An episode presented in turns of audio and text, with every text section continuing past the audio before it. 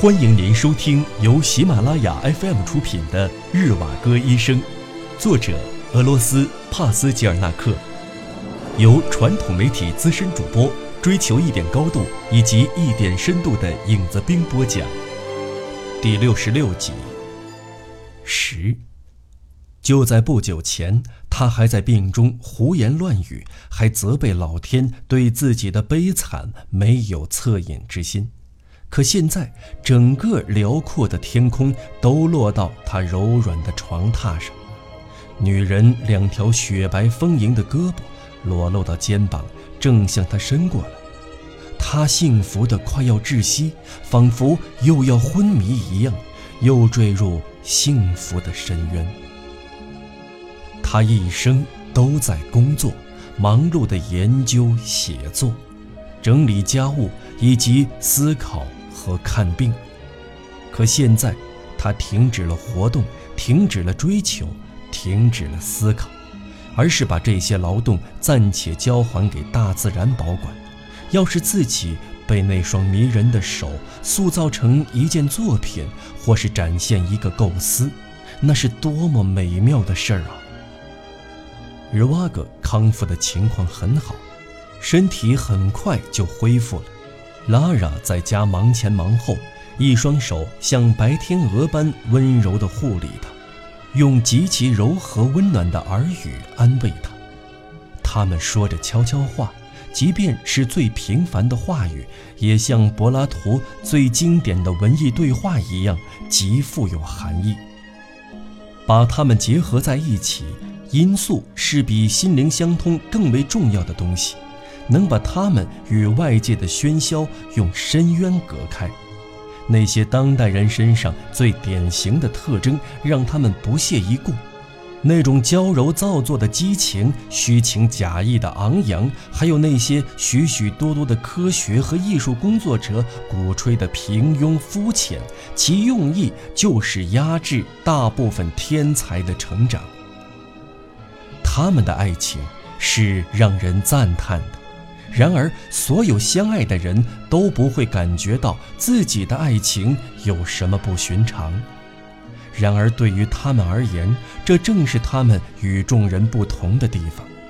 当一丝情意从内心涌起，宛如恒久的春风飘进他们不幸的生活中，在这些短暂的时间里。就是不断的揭示和认识生命中不断出现的新东西的时刻。十一，你坚持要回到家人身边去，我一天也不想多留你。只是你应该知道当前的形势吧？咱们刚与苏维埃俄罗斯联合在一起，就只能眼睁睁地看着被他的崩溃所拖垮。他们想利用西伯利亚和远东的力量来填堵他的缺口。可你一定不知道吧？你生病的这些日子里，城市里发生了许多的变化。我们仓储的粮食已经源源不断地运往了莫斯科，可是对于莫斯科来说，这点粮食简直就是杯水车薪。这批粮食一到了莫斯科，就像被倒进了无底洞。这样一来，我们就没有吃的了，邮件也不通，客车早已停止了运输，只剩下几趟货车去运粮食。城里的状态很紧张，像极了盖伊达暴动前夕那样的怨声不绝。肃反委员会还是那样对不满情绪采取猖獗狂暴的措施。你现在瘦成了皮包骨，只剩下半条命了，要走到哪里去呢？难不成又不行吗？你走不到莫斯科的，把身体养好，先养精蓄锐，等病好了再说吧。我不敢说这是给了什么建议。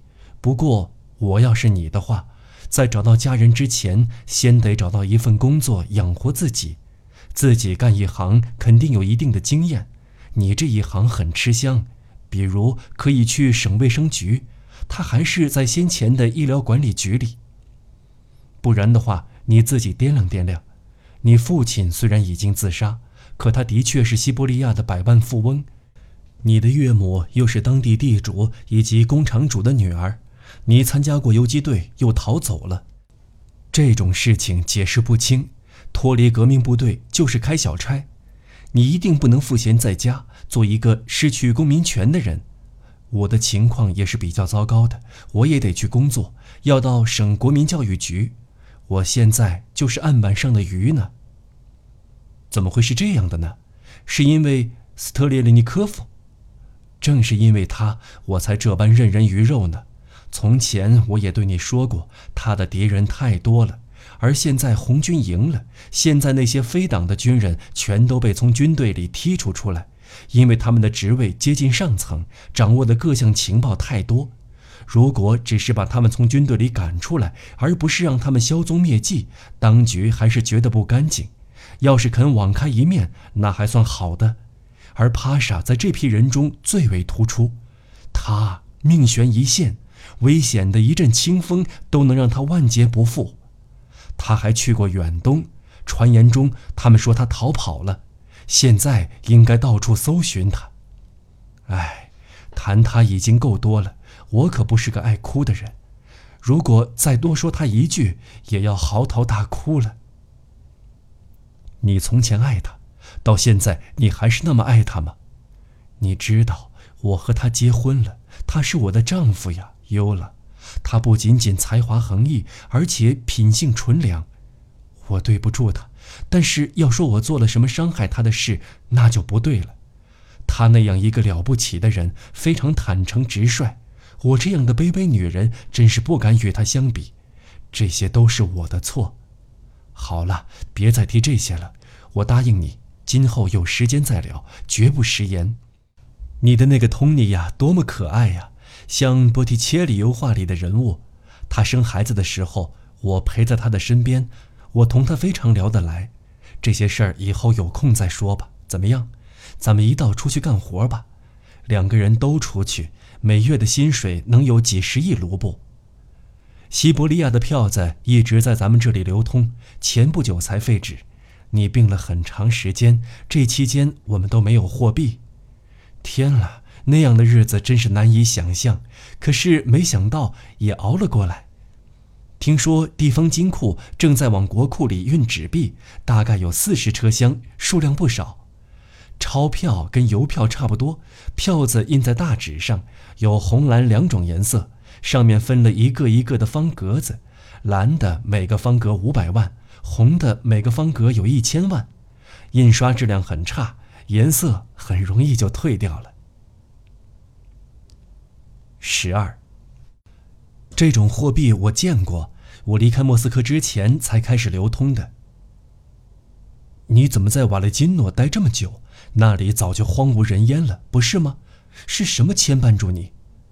我跟卡坚卡一起把你们的宅子打扫了一下，我怕你直接去那里，我不想让你看到住宅那副破败的样子。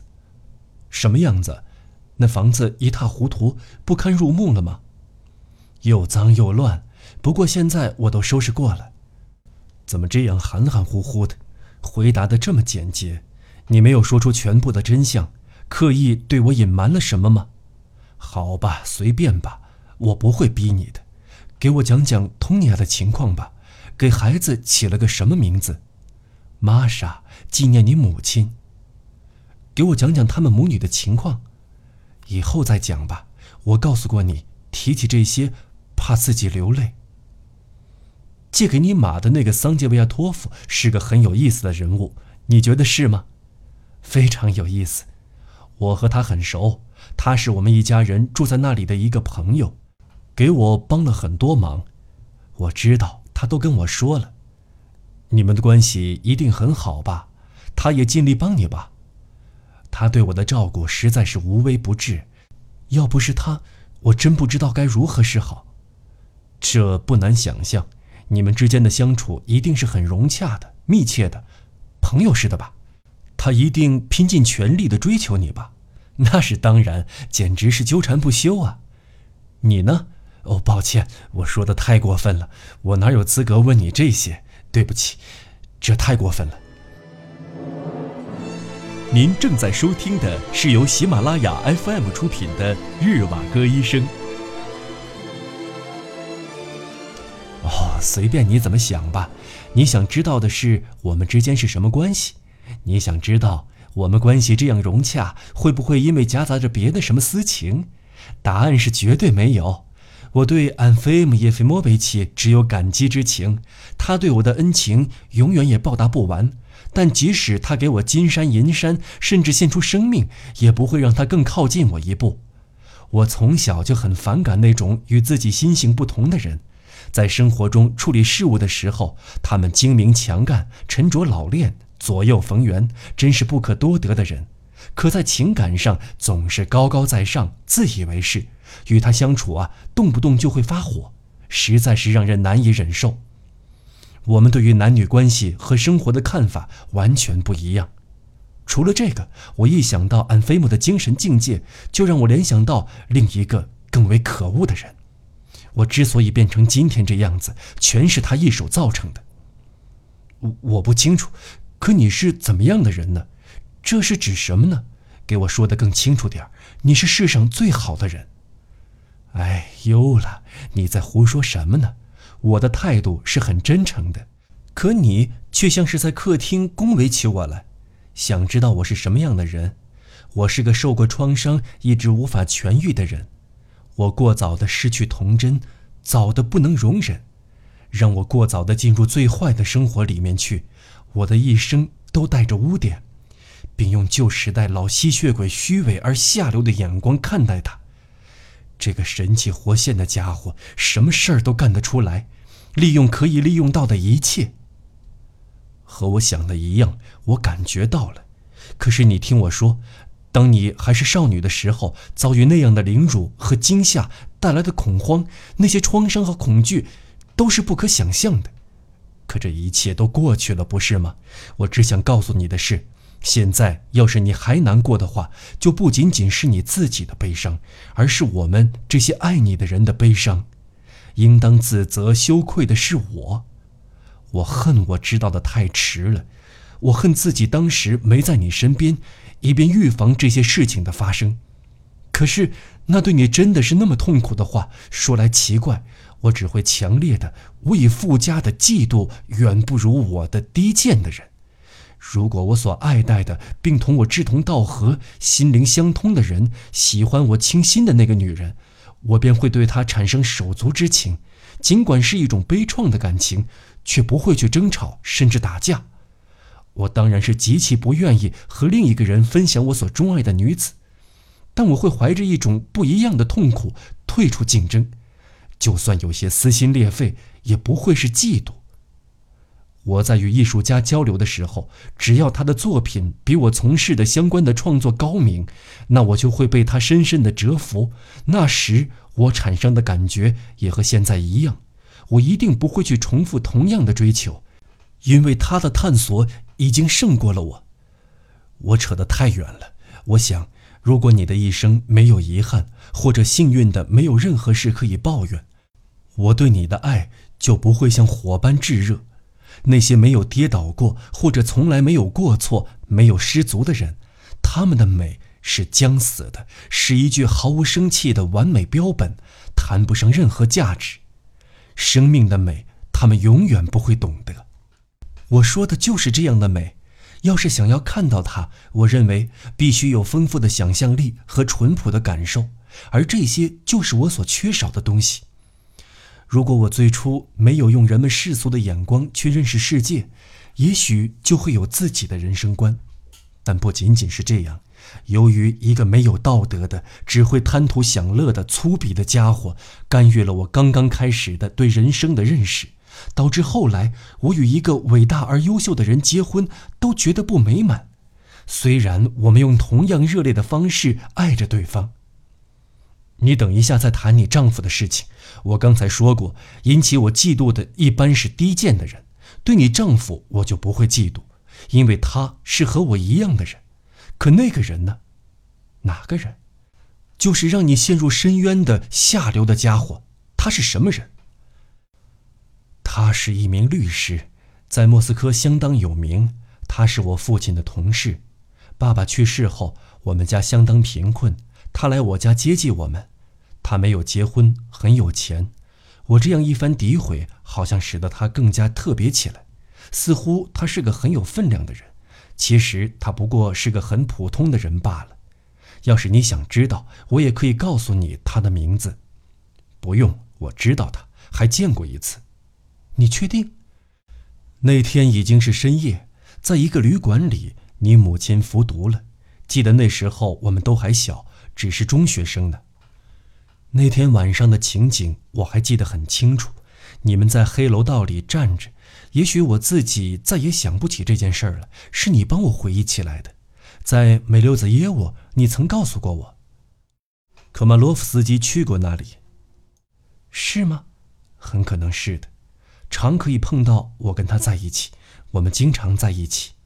你干嘛脸红啊？听见科马洛夫斯基这个名字，觉得不习惯，而且从你嘴里说出来这么突然。一个同学和我一起去的，是我们的同班同学，在旅馆时，他认出科马洛夫斯基来。他曾经多次意外地见过科马洛夫斯基，他就是米哈伊尔·戈尔东。有一次，这个男孩在火车上亲眼见到我百万富翁兼工业家的父亲自杀了。火车风驰电掣，父亲从火车上跳下去，摔死了。当时，科马洛夫斯基作为他的法律顾问，陪同在父亲身边。科马洛夫斯基经常怂恿他喝酒，弄得他糊里糊涂，把他的生意搞得乱七八糟，直到他破产，把他逼上绝路。我父亲的自杀和我成为孤儿，都是他一手造成的。真想不到啊，竟然还有这么一件事儿，太不可思议了。这么说，他简直是个恶魔，害了你们全家。同样的遭遇使我们同病相怜，惺惺相惜。难道真是命中注定的？你现在知道我嫉妒的是谁了吧？还这般咬牙切齿，到了发狂的地步。你说的这是什么话？我不仅不爱他，还轻视他，视他如尘埃一般。你确定你很懂自己的内心吗？要讨论起人的天性，那么女人的天性是怎么梳理都理不清的一种心态，让人难以琢磨。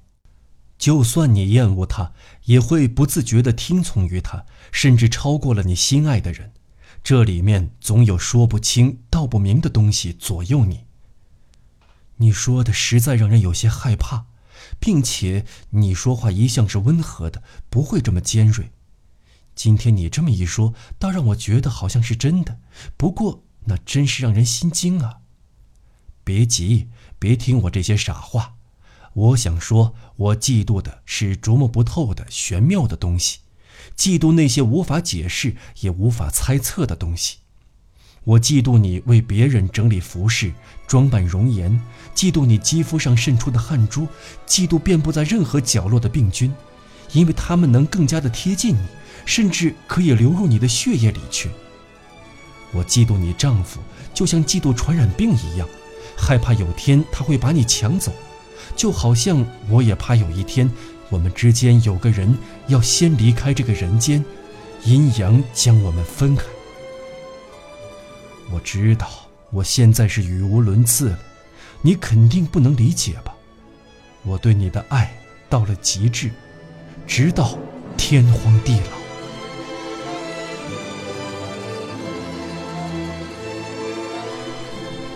听众朋友。